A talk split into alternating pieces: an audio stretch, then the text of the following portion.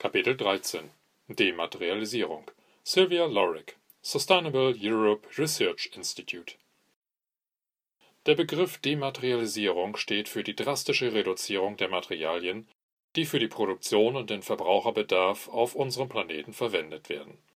Er verweist auf Methoden und den Umfang der notwendigen Drosselung unseres gesellschaftlichen Metabolismus. Im Gegensatz zu traditionellen Maßnahmen, die am Ende der Pipeline ansetzen, ist Dematerialisierung eine inputorientierte Strategie und zielt darauf ab, Umweltprobleme an ihrem Ursprung anzugehen. Und sie basiert auf der Erkenntnis, dass die gegenwärtigen Umweltprobleme wie Klimawandel und Verlust der Biodiversität in enger Verbindung zur Material- und Energiemenge stehen, die bei der Herstellung von Waren und Dienstleistungen eingesetzt wird. Wenn der Input abnimmt, wird sich letztendlich auch dessen Gesamtauswirkung auf die Umwelt reduzieren.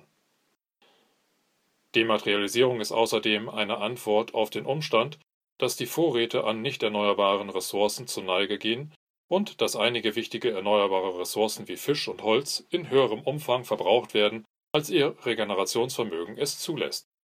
Hierzu einige aufschlussreiche Zahlen. Die konventionelle Rohölförderung erreichte 2006 ihren Höchststand. Doch die meisten bedeutenden Ölfelder wurden bereits in den 1960er Jahren entdeckt.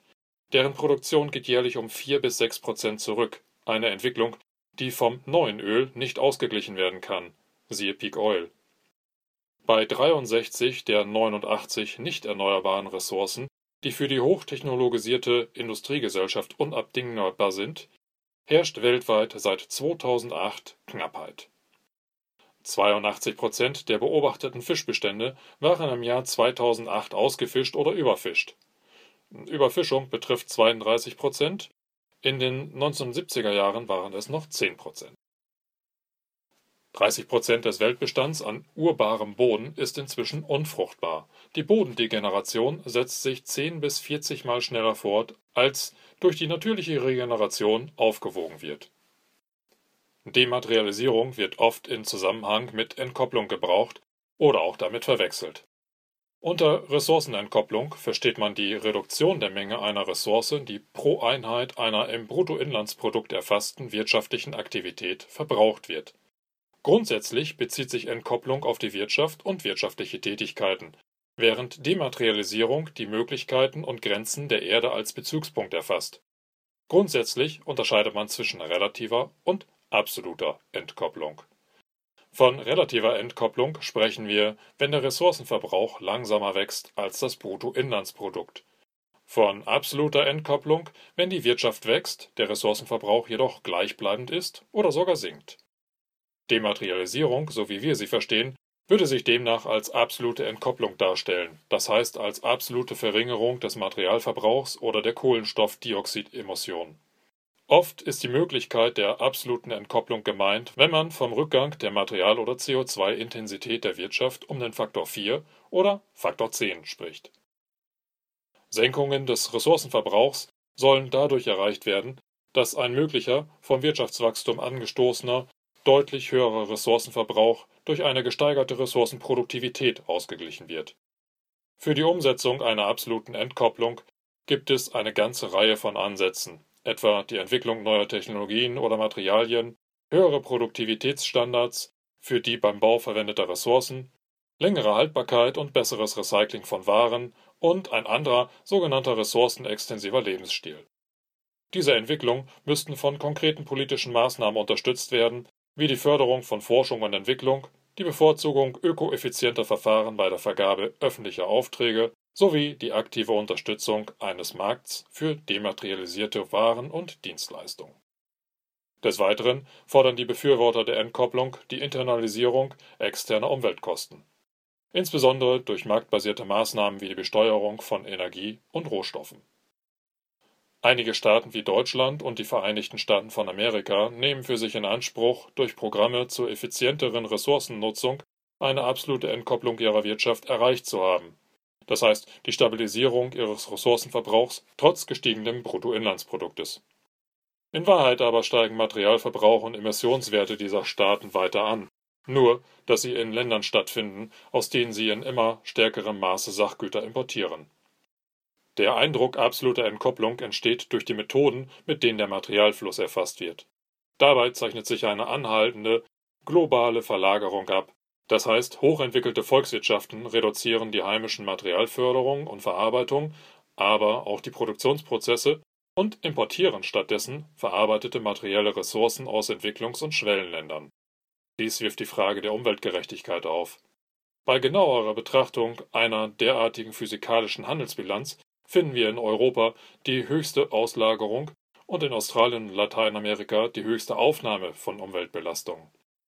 Diese Auslagerungen machen es jedoch möglich, dass Europa den Anschein einer absoluten Entkopplung erwecken kann. Um den Materialeinsatz korrekter berechnen zu können, benutzt die Europäische Umweltagentur ein Verfahren, das den Materialverbrauch einer Volkswirtschaft nicht anhand ihrer Produktivität bemisst, sondern anhand ihres Konsums. Es berücksichtigt sämtliche eingesetzte Rohstoffe in allen innerhalb eines Staates konsumierten Endprodukten und trägt den Ressourcenverbrauch entlang der gesamten Produktionskette Rechnung. Investitionen in Maschinenausstattung und Infrastruktur eingeschlossen. Die meisten Länder verzeichnen allerdings eine relative Entkopplung, das heißt, ihr Materialverbrauch steigt weiter an, wenn auch deutlich langsamer als ihre Wirtschaftsleistung. Von 1980 bis 2008 erhöhte sich die Materialproduktivität weltweit um 37 Prozent. Die Wirtschaftsleistung der Welt wuchs im selben Zeitraum um 147 Prozent, während der Materialverbrauch um nur 79 Prozent stieg. Diese relative Entkopplung war jedoch von einer enormen weiteren Materialisierung der Weltwirtschaft begleitet. Exemplarisch zeigt sich das daran, dass sich die Nutzung von Biomasse auf der Erde in diesem Zeitraum um 35 Prozent erhöhte, die Förderung von mineralischen Bodenschätzen um 133 Prozent, die Förderung fossiler Energieträger um 60 Prozent und der Metallverbrauch um 89 Prozent. Der Ausstoß von Treibhausgasen wuchs um 42 Prozent. Die bislang vorliegenden technologischen und marktorientierten Vorschläge zur Entkopplung reichen bei weitem nicht aus für die riesige Aufgabe, die wir bewältigen müssen, wenn Bevölkerung und Einkommen weiter wachsen.